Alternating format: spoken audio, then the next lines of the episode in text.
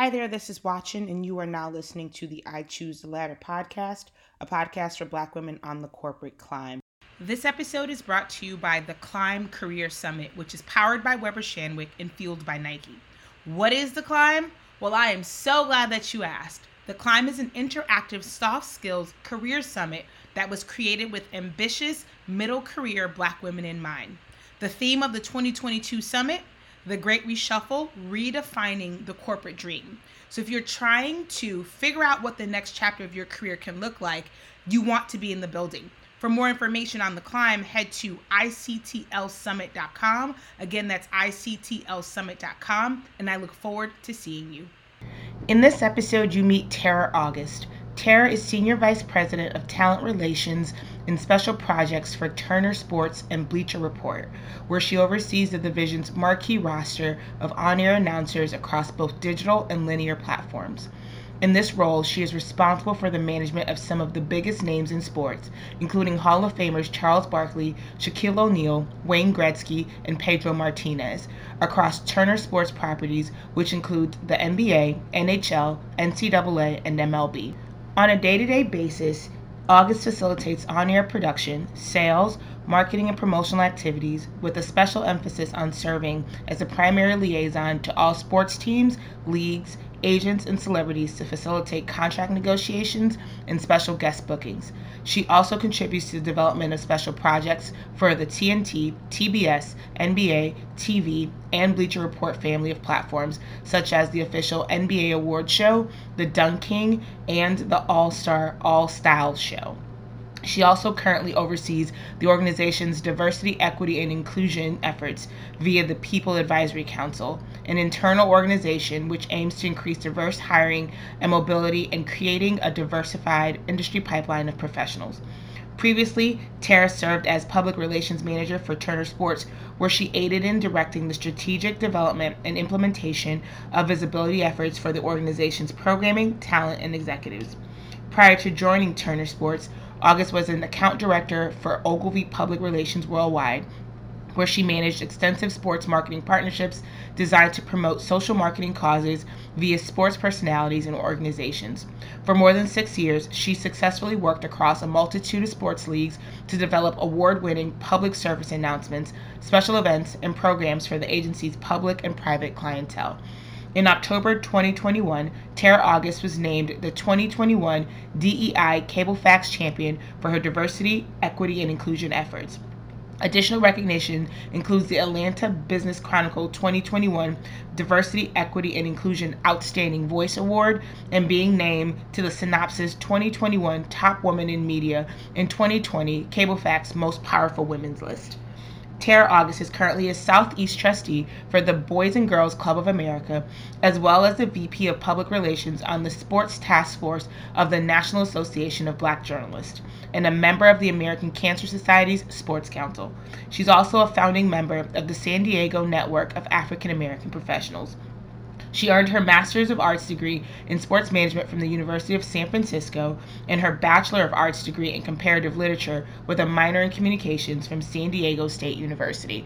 Now, I had such a great time talking to Tara. It's not often um, that I get to speak with someone whose job it is to um, work with high-profile people to bring us entertainment, right? As a former sports executive myself, I have a bit of an understanding of what it's like to work on the team side, but to get a sense of how she thinks about her job, how she came into her job, um, and just the, the, the wealth of wisdom that she had as it pertains to being at a company for well over a decade and how you reinvent yourself and reinvent your career time and time again. You all hear me talk about making career pivots, not necessarily meaning that you need to leave the company that you're with, but sometimes it means reimagining what your role within that organization can be. So as always, grab your I Choose the Ladder notebook, a pen, your favorite beverage, and get ready to get to work. Hi, Tara. Thank you so much for joining us on the podcast today. Um, I remember when I first met you and how impressed I was with all of the things that you have done. So thank you for saying yes. For sure. I'm happy to be here. It's exciting. Have a good conversation. Um, so when people see your job and your title, um, I'm pretty sure it's intimidating, but they probably have no idea why, right? Like there's not a an actual understanding of what it is that you do. So if you could, um, in the simplest of terms, explain to us like what you actually do for a living, that would be awesome. So I oversee all of the on-air sports announcers um, here at our network. So T N T, T B S, N B A T V. It's all the on-camera guys and girls that are announcing games and doing studio shows for N B A, M L B, hockey, soon to be soccer. Um, the simplest way to put it is I hire and fire famous people. Oh God. I know people think that's cool, but in my mind, I'm like, oh man, that is a tough job. Um, and, and thinking back to like maybe college, is this what you thought you'd be doing professionally? Definitely not. Uh, I actually majored in comparative literature in undergrad. Um, and I really came to that because I realized that's what I was good at. I was really trying to figure out my major early on. And I just thought, really good at reading books and then breaking them down and writing long papers and analysis. And this is back in the nineteen hundreds where you didn't really worry about getting a job after college. You just kind of got one. Mm-hmm. Um, so I majored in that because I was good at it. It made me a really good communicator. My mom at the time was saying, you know, are you, what do you want to be, a teacher? And I was like, no, I don't know. Kind of found my way into public relations. So mm-hmm. in my late undergrad, I, I did think I was going to go into P R, and certainly being an English major with a communication minor made sense and was making me a, you know, pretty good writer and pretty good communicator, but I never, uh, you know, ever thought about this kind of job. So can you think back to your, your first job? Like, what were you doing? How diverse was it? How did you get the job? Yeah. So my first job, I started out as an intern at a P R agency um, during undergrad. So I, I, I expressed interest in it. Um, and a family member actually kind of got me connected to a P R agency. And when I stepped foot in that office and worked there for a few weeks, I thought, this is terrible. How do these people show up every day and do this? This is not for me. Um, but I kept coming back because it was a paid internship. And the more I came back, the more I started to like it and understand it. Um, I was fortunate enough that they kept me around. I was a pretty good intern. Um, and then I was hired full time by them. And that's when I really started to hone in on, there's so many different types of public relations. You can do technology, healthcare, you know, all kinds of different variations of it. And I honed in on sports P R was really what excited me. So then I started to focus on that. So you hone in on sports P R, the agency that you were working for at the time, is that something that they, like, was it a large agency where you had options on where you could focus? Um, well, I got drips and drabs. We had different types of clientele at the time. And, you know, thinking back on it, it made me a, a great jack of a lot of trades, not all trades. Um, so there was only a little bit of sports going on. I liked that the most, um, but I sharpened my skills at all different types of clients. It was a mid-sized agency. Um, there was diversity in that there were quite a few women who worked there, but certainly not diversity in color, um, culture, um, or even experience. It was a little bit um, tailored towards the same type of people um, mm-hmm. that were kind of from the same kind of background or school. They were great. I obviously learned a lot, um, but certainly didn't see people of color um, in that uh, uh, industry early on in my career. So then what made you feel like, yeah, I want to stay? Because I, I think one, some of the feedback that we get from folks is like, well, if I'm in a company and I don't see a Black woman in senior leadership, that means it's not possible for me, so I don't want to be there. Whereas you didn't see a lot of people who look like you, and you're like, but I like this part of this work. So like, what was it about that that made you feel like I can I can do this? I truly felt supported. So while I didn't see anyone like me, I, I felt supported. I certainly, um, like I said, I started as an intern. I grew a lot. I worked hard. This wasn't just anybody doing it for me, but I worked hard and I was rewarded, and they gave me opportunity. They cared that I like sports. They said, well, let's try to find a way for you to do more of that. Um, and then certainly seeing dynamic women in that space made a difference for me um, because they, I saw them blaze a trail, and I thought, well, you know, if you work hard, there is um, a ladder uh, to success. Mm-hmm. Um, again, also the day and age that it was, I was used to being the only person of color, right? So whereas um, I certainly would have been more comfortable if I would have had someone who looked exactly like me sitting next to me or sitting in the office um, that I was sitting outside of. Um, but at the time, that was very commonplace. So that's where I started to learn how to adapt. Um, and while feeling like, you know, I may be the only person, um, I can certainly make a name for myself, because I did start to feel like, well, this is interesting. Um, I don't see anybody like me. So I think I'm standing out. I think people mm. are paying attention to me. Um, and I've been saying for a long time now in my during my career, it's like, well, if you're going to be a unicorn, put on a show. So if they're if you're going to have their attention, if you're going to be the only one in the room, put on a show. And putting on that show means be as dynamic as you can, be prepared, ask questions, be present. You know, that's the benefit of standing out. You have their attention. People who, you know, maybe look similarly, don't, you know, they've got to work harder to stand out amongst a crowd that, you know, where they're um, just one of many. If you're going to be one of one, well, then do something with it. That might be my favorite quote of all time. If you're going to be a unicorn, put on a show, because I think that there's a, if you're first generation in the corporate space, right, it's you don't want people looking at you, you don't want the attention because you think something bad's going to happen, or you think that, you know, you might get targeted or singled out. But your perspective is like, no, if I'm going to be the only one here, I'm going to make sure that, you know, I'm noticed and that I am, you know, get, giving the opportunity and doing the best that I can, which is such a great way to look at it. A hundred percent. Every opportunity is an opportunity to brand yourself. And I'm sure you've experienced this as well, where people are paying attention to you, where you don't maybe realize it. And maybe they'll come up to you and say, oh, I liked your idea in the meeting. You're like, oh, I was just speaking my mind, or I was just throwing mm-hmm. things out. Or someone might come up to you later for an opportunity because someone else spoke well of you. Like, you don't realize how much people are watching and paying attention to just whatever energy you're presenting, whatever brand you're presenting, to say that person's on it. They are creative. They have questions. They're energetic, you know, or the, the opposite of, they don't know what they're doing. Mm-hmm. So take that opportunity. You know, I also work in sports. So oftentimes maybe, maybe there's other people of color in the room, which is great, but I might be the only woman. And mm-hmm. again, back when I was really starting out in sports, there weren't a lot of women in the room. And so I really had this projection of wanting to make sure that I was prepared as I could be. I'm not going to know everything about sports, right? This, sports is vast. I don't, I don't know who won the Stanley Cup in nineteen seventy-six. I just don't. Uh, but there's other things that I can read up on and follow along. So I was going into meetings a lot, making sure I was well prepared, researched some things, had some ideas, jotted down some notes, had questions, was super honest about what I didn't know. And that was branding myself along the way. Sure, even if it's not your way to raise your hand, make sure if someone calls on you or asks you a question, you are prepared. You're putting on the best show that you can.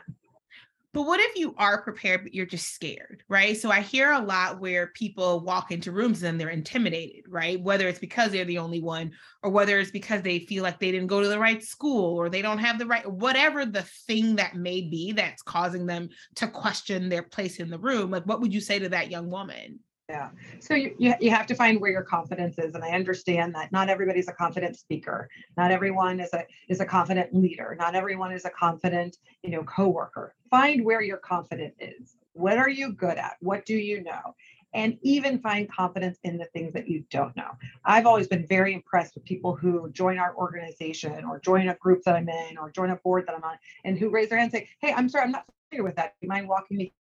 There is no shame in that. And it could be something super simple. And you could say, you could, my bad, I don't know what that acronym stands for. Do you mind breaking it down? It actually makes me feel like, oh my gosh, I'm not a good leader. I should have explained that in advance. Mm. So find where you can find these pockets of confidence, even if it's asking a question. That's not a lack of confidence. People will be impressed with you because guess what? And we've all heard it before. Probably other people in the room want to know too. And if you have the confidence to raise your hand and put yourself out there, if you are not comfortable with being the center of attention or presenting, think about the things that you do have to offer. So maybe you come out of a meeting and you send someone an email and say, I was really impressed, or I actually have some additional notes. Can I one-on-one with you? Here mm-hmm. are my thoughts on what, what I didn't say during the meeting. Find those pockets, because you're doing yourself a disservice if you have all this knowledge, all of this know-how, a desire to climb and to grow, and you're doing nothing with it. So really find where that confidence lies, um, and, and it will pay off. I It's one of the things that I've learned and appreciate the most in my career is the level of confidence that I have now that I had to learn and grow along the way. It's a difference maker. I can do things much more differently because I've got just that confidence that I, that I didn't have, you know, a decade ago. And so when I hear you say that, in my mind, I hear um, you asking people to take off the Superwoman cape, right? Like, you don't have to know everything. You don't, but that is scary for a lot of folks because, like, the branding, it's like, you're a strong Black woman, you're, you can do all these things. And so I think it's an identity thing where it's, well, I'm supposed to be Superwoman. I'm supposed to know all these things, but I actually don't know them, but I'm afraid to verbalize that, you know, Maybe I don't know that acronym. I don't want you to think that I'm stupid, or maybe I don't, right. you know, I don't want you to think that I'm not cultured, or whatever the thing is. Like, how do we get past that? Yeah. I mean, you, you have to take that weight off your shoulders, because I don't think anyone is expecting you to know all things. If you think about your own coworkers or your employees or your friends, are you looking at them and saying, you should know everything? You're going to, no, but I would like you to know something if you're going to specialize in what you do and be good at it. Think about how you can learn and grow. And, you know, like I said, I, I would do research before meetings, even just a thirty minutes right before. I mean, jot down notes, come in prepared. Those are the ways that you can, you know, pick up little things. And I say this sometimes, like, the universe will bring things to you if you pay attention, right? So like, there's a magazine that's laying around, maybe leaf through it, because maybe it's there, left there for a reason. You'll, it'll spur an idea or give you a bit of knowledge to that you can put in your back pocket to take with you.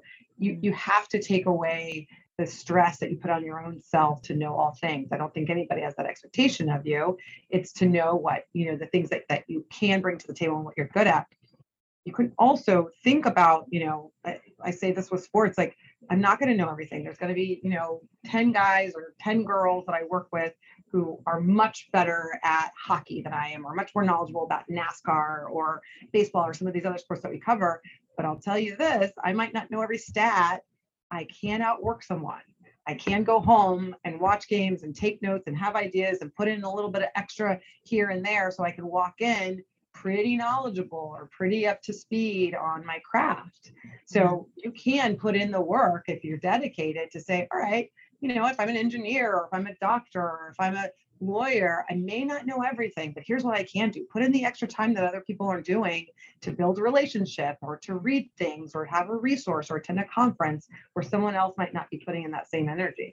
Yeah. And I think so when I first started at the W, when I was still here in Chicago, people would ask, like, well, how did you get a job in sports? You don't know a lot about sports. Well, the job that I had didn't require me to know a lot about sports. It required me to know a lot about business, which I did. Right. And so as you're thinking about all the things you don't know, I think part of that too is actually being honest with yourself is, what do you need to know, right? As exactly. opposed to, for you, I'm pretty sure you know all the talent, all the people, right? Because that's what you're expected to be the expert on, right? You are able to say, I think this person would be great. This is why. And so you may not know the hockey winner, and but like, you don't have to, right? So take the pressure off to know everything right. about your industry, but you should be like a beast at your actual job. And yes. And that, that's such an important point. Like, don't, you know, focus on what's important to your job. Don't get lost in the sauce of some other things that they'll, oh, that's fun. Or but like, what really provides value? It's mm-hmm. great to know stats. It's great to know highlights. It's great to know details, logistics, but like, what are they really hiring you for? Mm-hmm. So focus on those big meaty things, and not some of the, the surface level things that maybe they don't find as much value in. Mm. So talking about surface level, I think social media has created a world where like everyone's job is romanticized. And so when people hear like Tara works in sports and she's working with famous people, like there's this sense of like, I want to do that. So what do you wish people knew about like what it actually takes to be successful in a role like yours? Yeah, well, it it is the best. It's the best job in sports. It might be the best job in the world, but I always remind people it's a job, not a hobby. Right. So a hobby, you're doing a hobby, you never have a bad day. In a job, there's plenty of times where I'm like, all right, that's it for me. I'm broken. I'm done. I'm done with this. I've had my limit. I'm I'm up to here.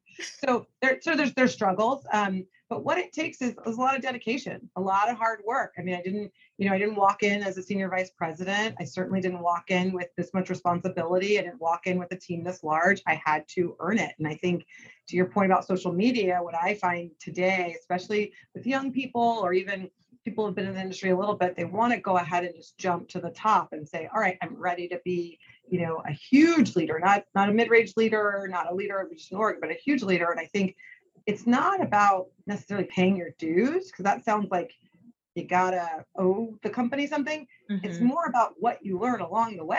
I mean, what I've learned here at Turner for seventeen years, each layer has taught me something. And every year I think, oh, I got this. Like, well, this year's gonna be just like last year, and I figured it out last year. Well, guess what? This year was totally different. And the next year was totally different. And the next year was totally different.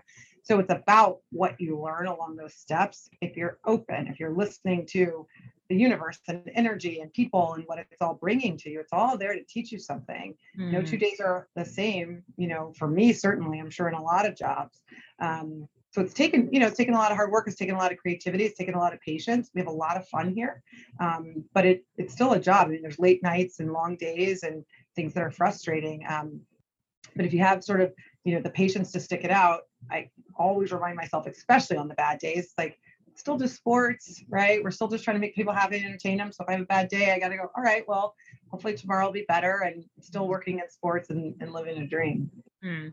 So when I was doing research on you and I saw that, like, it said on LinkedIn that you've been there for seventeen years. I'm like, oh, this got to be a typo. There's no way she's been there for seventeen years, especially now where it's like the norm is two and a half, three years somewhere. And and wow. I think the younger generation feels pressure to be making constant change and all that. So like, seventeen years, Tara, like, what has kept you in the same company and in the same kind of discipline for as long as you have been? Because I'm sure once you have a few years under your belt and, you know, the caliber of work that you've done, you could do anything. So what's kept you put for seven, more than seventeen years? Yeah, it's been amazing. I, when I started here, I never thought I'd be here seventeen years either. Um, What keeps me here in the big picture, you know, frame of things is that the job has evolved. It's not the same job that I walked into seventeen years ago. I actually started in the P R group and I did that for a few years. I transitioned over to talent.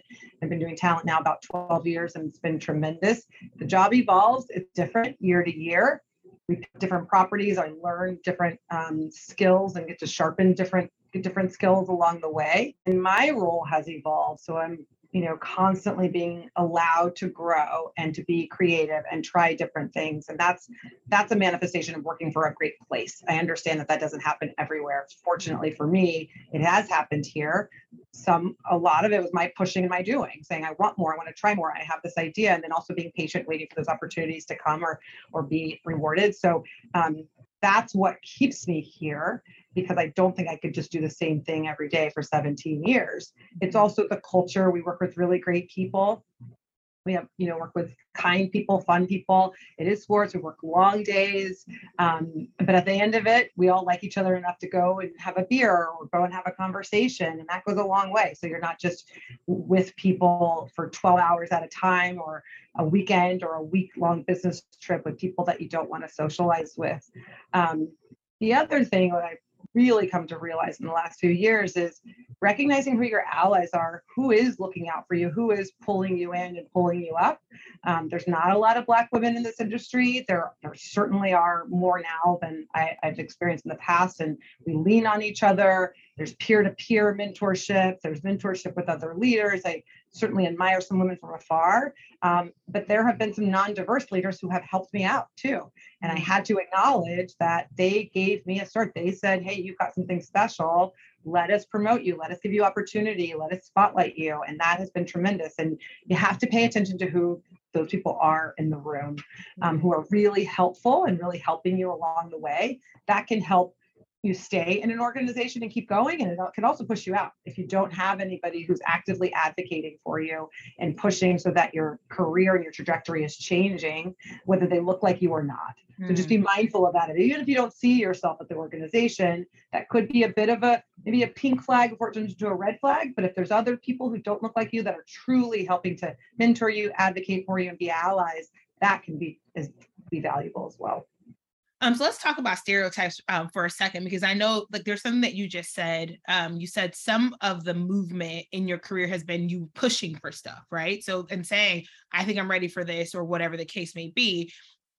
Do you ever worry about, like, stereotypes of you being seen as, like, too aggressive or too any of those things? And have you, how has that, if it has, played in your decision-making when deciding when to push and put your foot on the gas versus, like, when to relax a bit?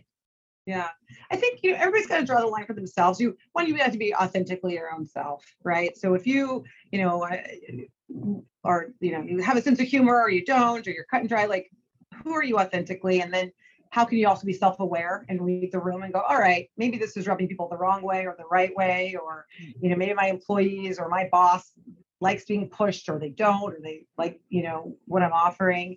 Um, I've never...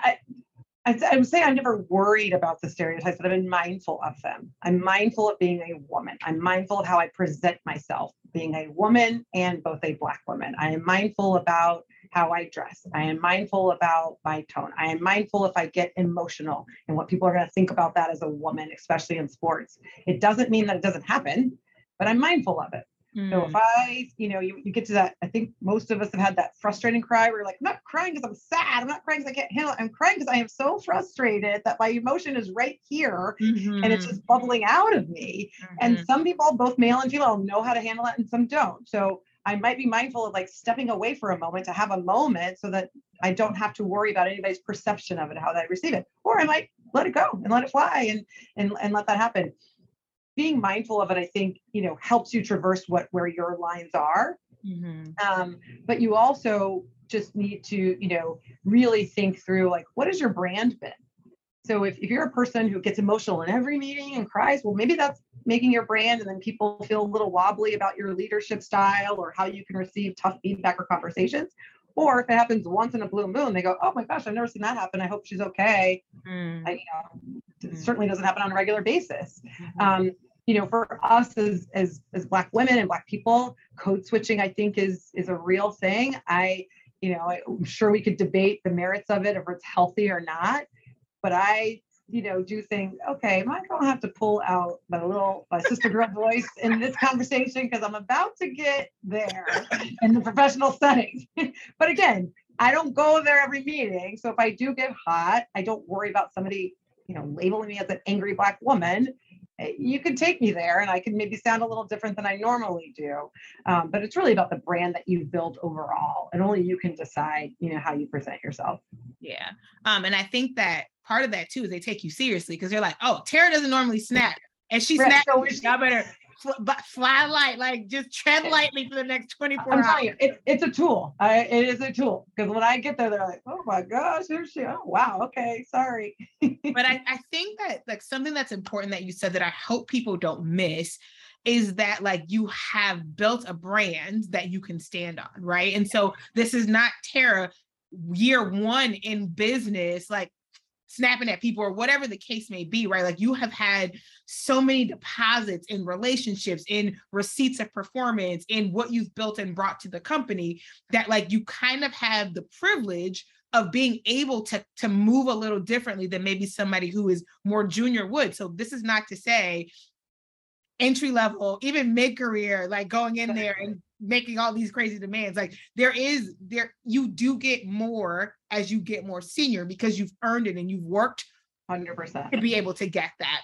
one hundred percent. Um, so let you manage people, correct? Correct. Yeah. Okay.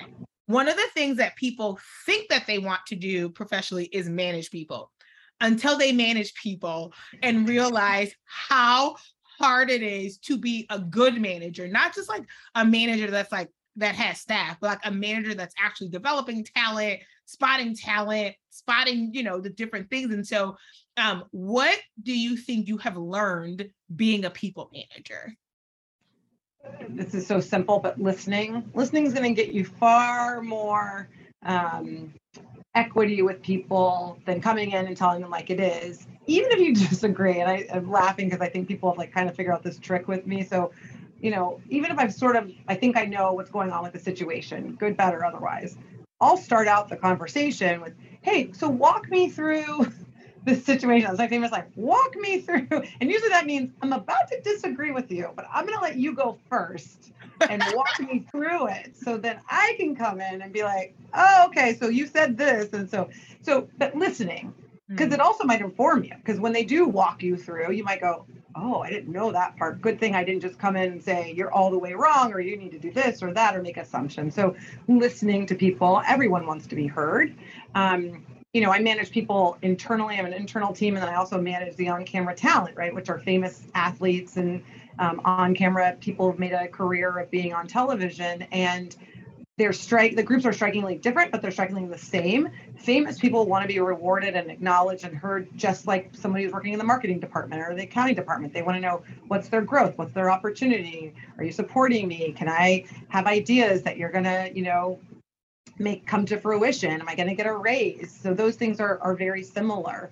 Um, every employee has something that they want and they want people to recognize in them. So as a leader, you can't always make something happen. Let's say somebody wants a big raise or a big title, or they want to move offices or locations, or they want a big project to own. That can't always happen, but being in tune with what's motivating them and what their desires are can help you hone in on who they are yeah. and why, what really is their motivators and what's their demotivators. And you might say, hey, I don't know that a raise is going to happen in the next six months or a year, but here's what here's what I can tell you. Here's what we can work on together. Or now that I know that you have that, let's say it's an unreasonable goal. Let's say they say, hey, I want to make, you know, twice as much money in six months. Okay, well, I don't think that that will happen, but let me tell you what is more reasonable, and managing them through expectations. Because the worst thing you want is someone to have, you know, unreasonable expectations or different expectations of your own. And then you're both blindsided at a point where it's beyond, you know, being able to fix or address. And we talk about this all the time. I think that people wait until their performance reviews to make these asks. And it's like, you should have, we should have started talking about this six months ago, a year ago, so I could have helped you prepare to have the kind of data that is necessary in order for me to be able to advocate for you um, when you aren't present. And so let's or talk tell about you if that timeline is reasonable or not. You might say, hey, I want to, I want to raise by the end of the year. And you go, oh, wait, hold up. Budgets are already set. That's not reasonable. Let's reset mm-hmm. and get on the same page about what's reasonable. Um, so what else should they come with? So if, let's say I'm working for you and I'm like, I'm about to go talk to Tara about more money. What kind of data, or if I want to talk to you about a promotion or a title change, whatever I'm asking, what kind of data helps me help you? Yeah. So here, I'll give you, this would be a good trick for me. I hope my staff don't listen to this, but a good trick would be come in asking me questions first, get me talking first. And this is sort of a negotiation tactic, right? Of like, hey, so tell me, what do you look for when people move to the next level for a new title? Tell me, what do you look for? How do you decide when you get more money? What's it based on? Get all those facts. And then either in that same conversation or a later conversation, go, okay, you said, here, here's how I'm meeting all those things.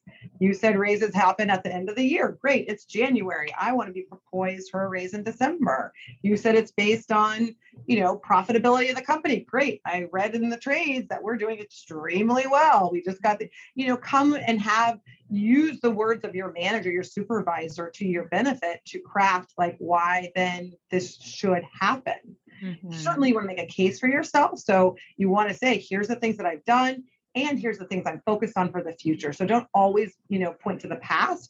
A lot of times a manager could say, well, great, that's what you were paid for in the past. You, you achieved those goals, and that, that, you know, matches you up and makes you on par with why you were paid that way. Great. So I achieved those goals. Here's what I'm focused on in the future, which makes me even more valuable. Mm-hmm. So it's sort of your backward facing goals and your frontward facing goals to make a case for why you want to, you know, you want to be more valued and why you should be compensated differently at the company. Mm. And I would add just simply one thing. So if you are talking in January and Tara says you get promoted or this happens in December, in your one-on-ones along the way, make sure you're dropping little things that you're doing, the little milestones that you're hitting, so that there's a, it's not always this like hard sell, this hard ask.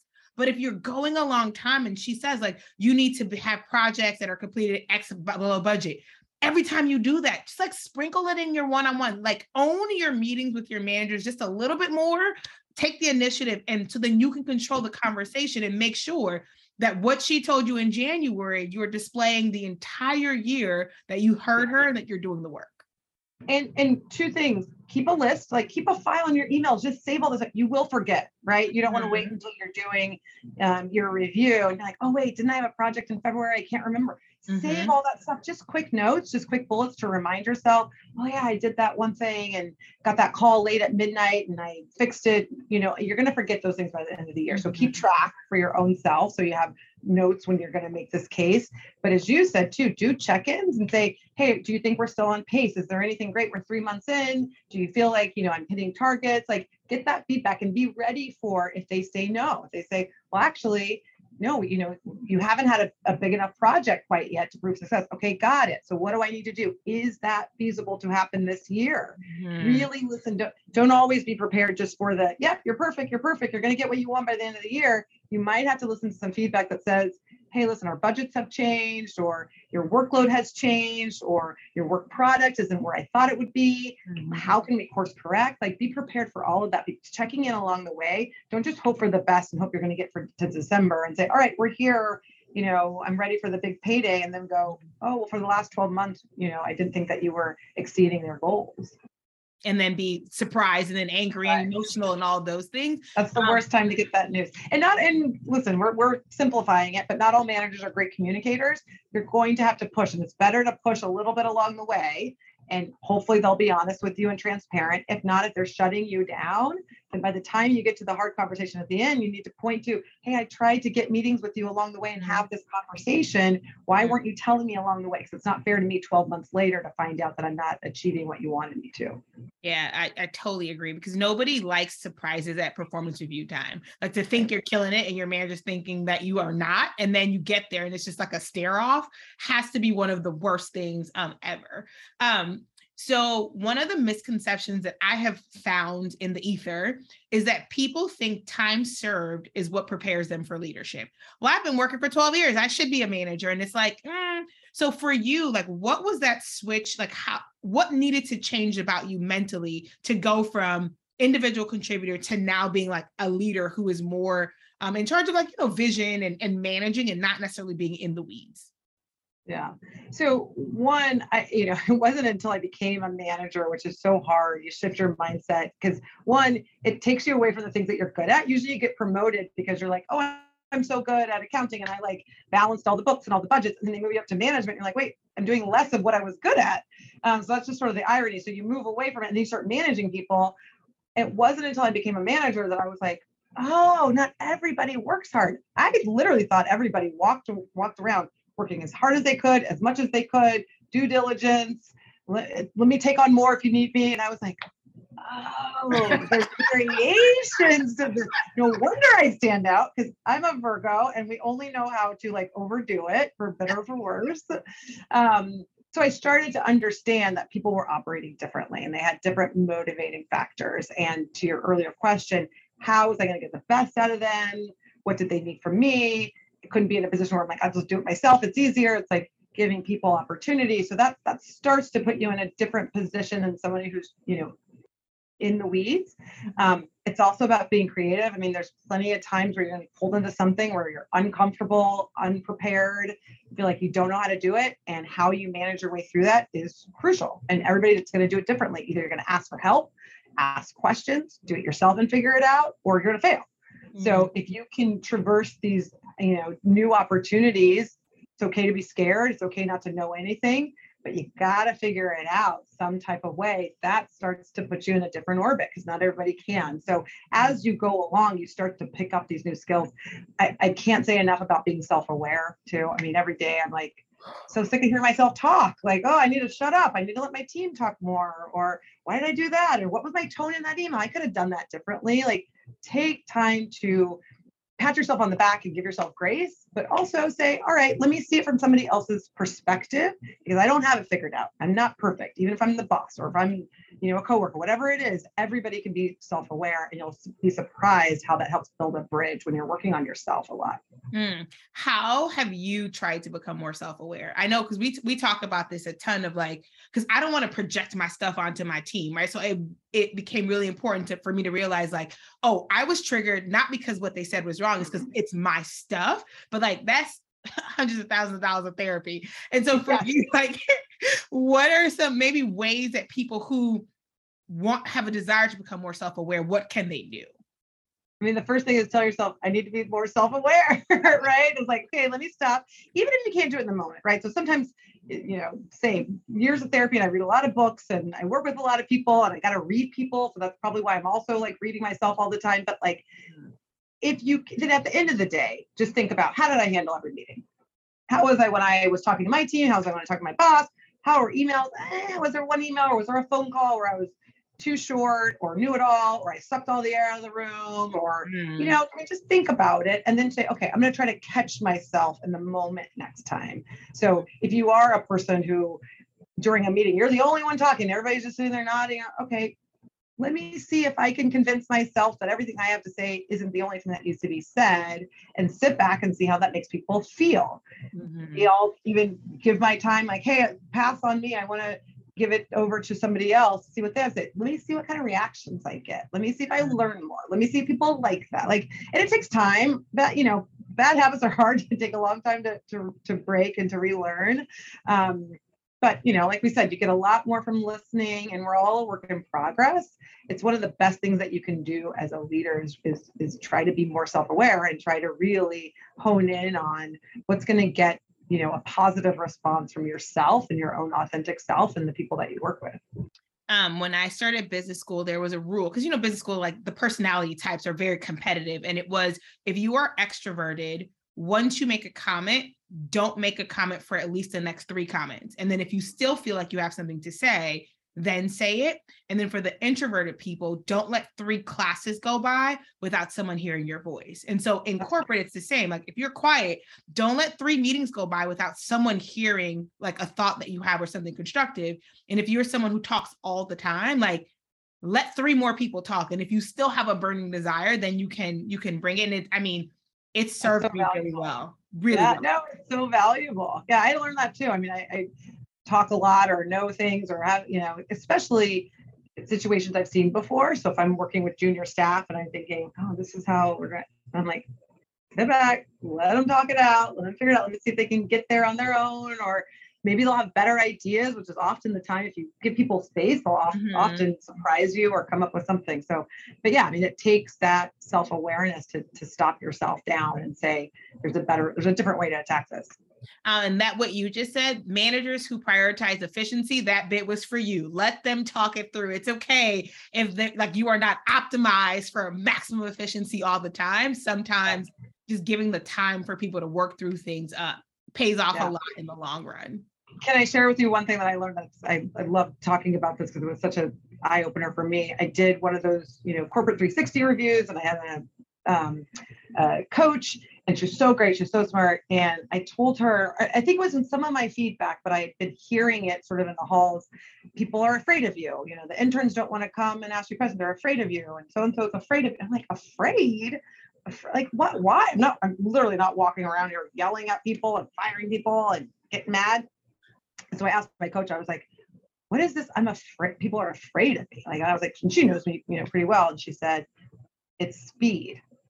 It's the speed at which you do things. And I was like, huh. What? She's like, you speak very quickly.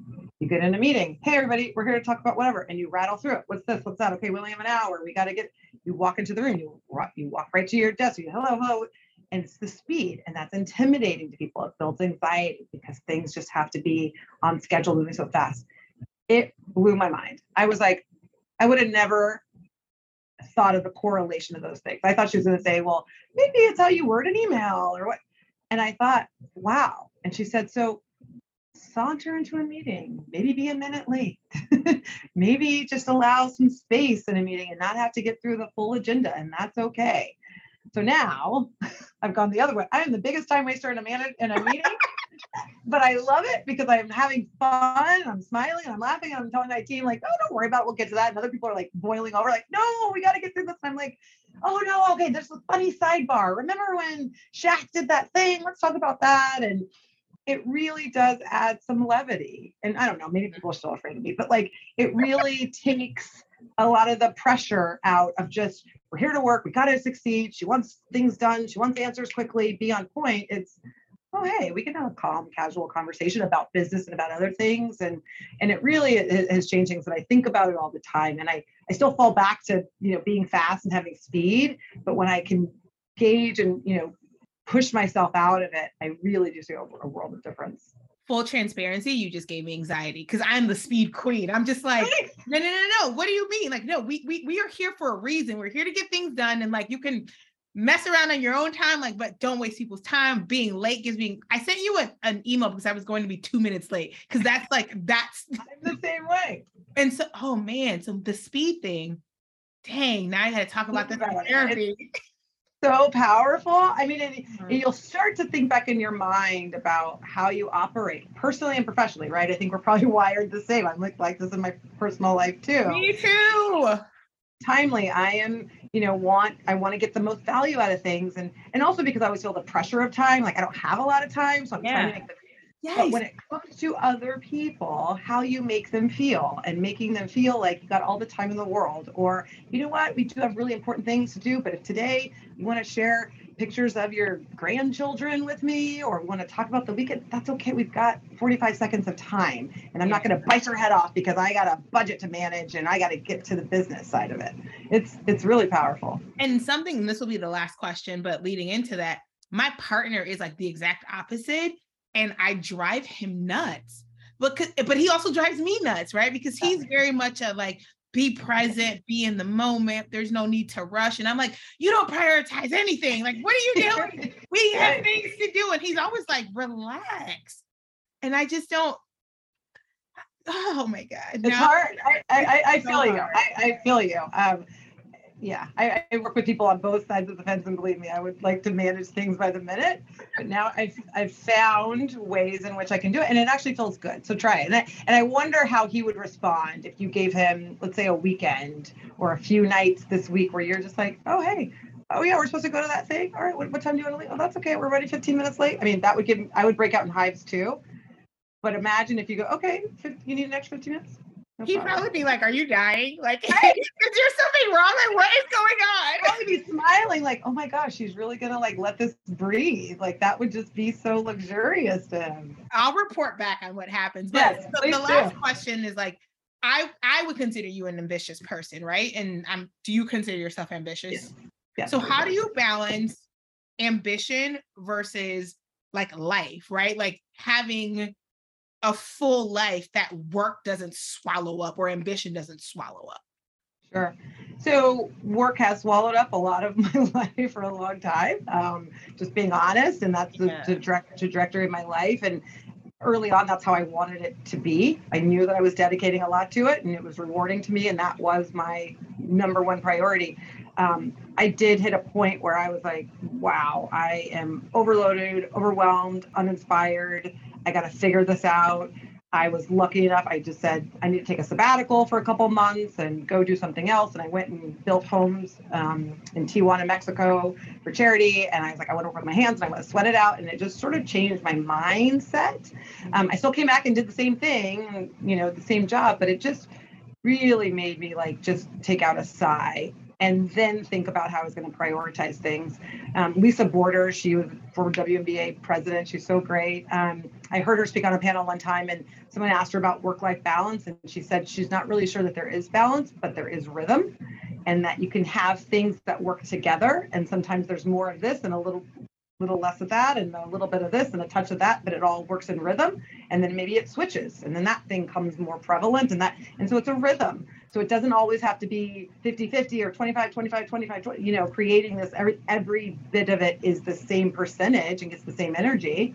But maybe sometimes there's, you know, more drums in this song than there is snares and there is a flute or than there is piano, and then it switches. So that's where I try to go.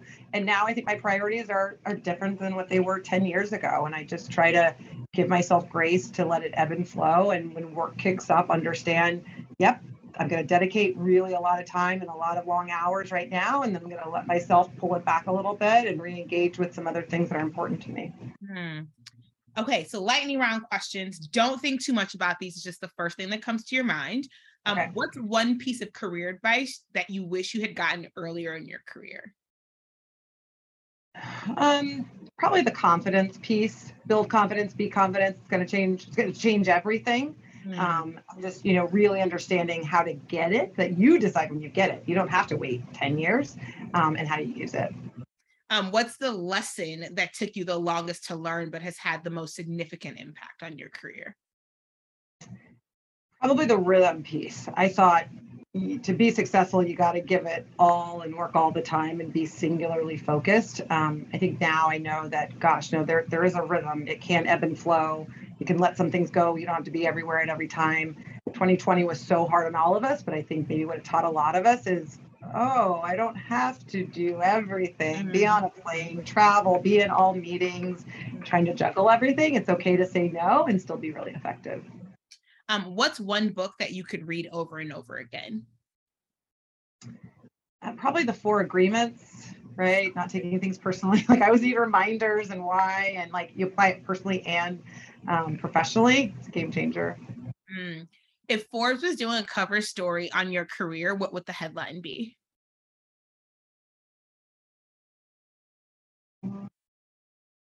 Something about, you know, no, it'd probably be, uh, it, you know, it's a job, not a hobby. And then I go into why it's like so great, but it's still not a hobby. Um, what's the title or a lyric of a song that best describes your career right now? Oh, um, I mean, it probably, you know, Biggie, it was all a dream. I mean, this is bigger than I could have ever, ever dreamed. Honestly, I mean, I, I wanted to work in sports for a very long time, and I thought I had it figured out. I thought I knew what it would be, and I thought I knew where I belonged. And this is blowing it out of the water. I couldn't even dream this big. Oh, I love that. And then the last question, um, we know that all decisions about your career are going to be made when you're not in the room. And so what do you hope people are saying about you when you're not in the room? I hope more than anything, they say she's a fun person to work with, right? Like she's fun. You, you want her around. I think about those are the kinds of people that I want to work with. You know, they're smart, they're creative, but like, I just, I want that person around. I can't imagine being here without them. So for better or for worse, maybe they got to learn a little bit more or do this or, you know, but I, I want them around. And I hope that that's what people say, say about me. Mm, love that. And with that, thank you so much. I told you all Tara was going to be amazing, but you know that I love to end every single episode with my top three gems. And so here we go. First one, my mouth literally dropped open when she said this. If you are going to be a unicorn, you might as well put on a show. I think oftentimes when we are different or when we're the only, we try to do everything to uh, blend in and fit in as not to draw extra attention to ourselves.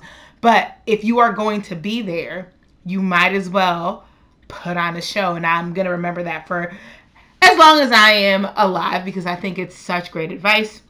The second part of that is uh, the second gem that I got was around being assertive about what you want, right? And and using your voice to advocate for yourself and understanding um, the power that you have and not giving that over um, as you decide what is best for you and what is best for your career.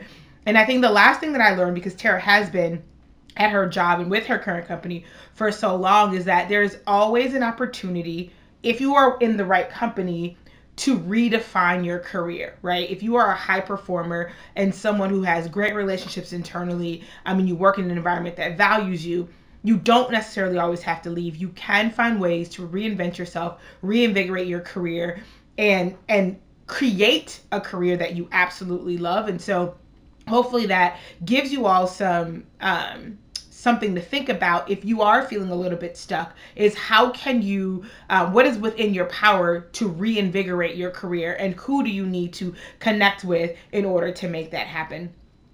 As always, if you want to keep the conversation going, you can connect with us on Instagram at I Choose the Ladder, also on LinkedIn at I Choose the Ladder. And until next time, thank you for listening.